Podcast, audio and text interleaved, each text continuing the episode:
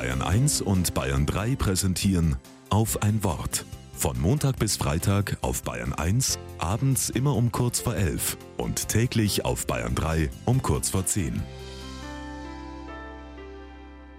Mit Christoph Seidel.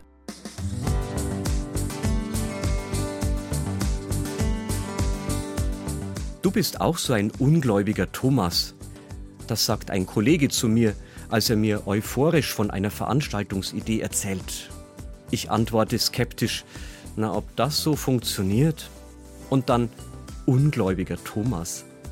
Heute steht er im Kalender, der Apostel Thomas.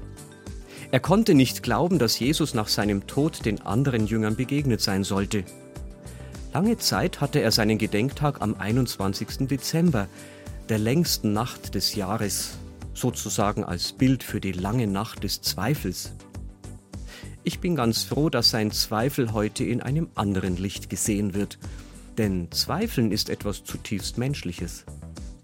Wenn mir etwas klar geworden ist, kann ich freilich leicht reden, aber so mittendrin kann Suchen schon eine ganz schöne Qual sein.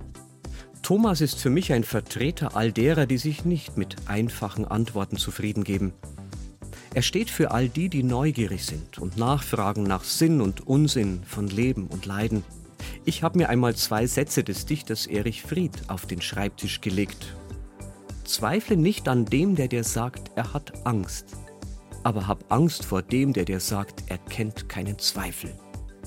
Zweifeln und Fragen gehören für mich zum Leben und auch zum Glauben.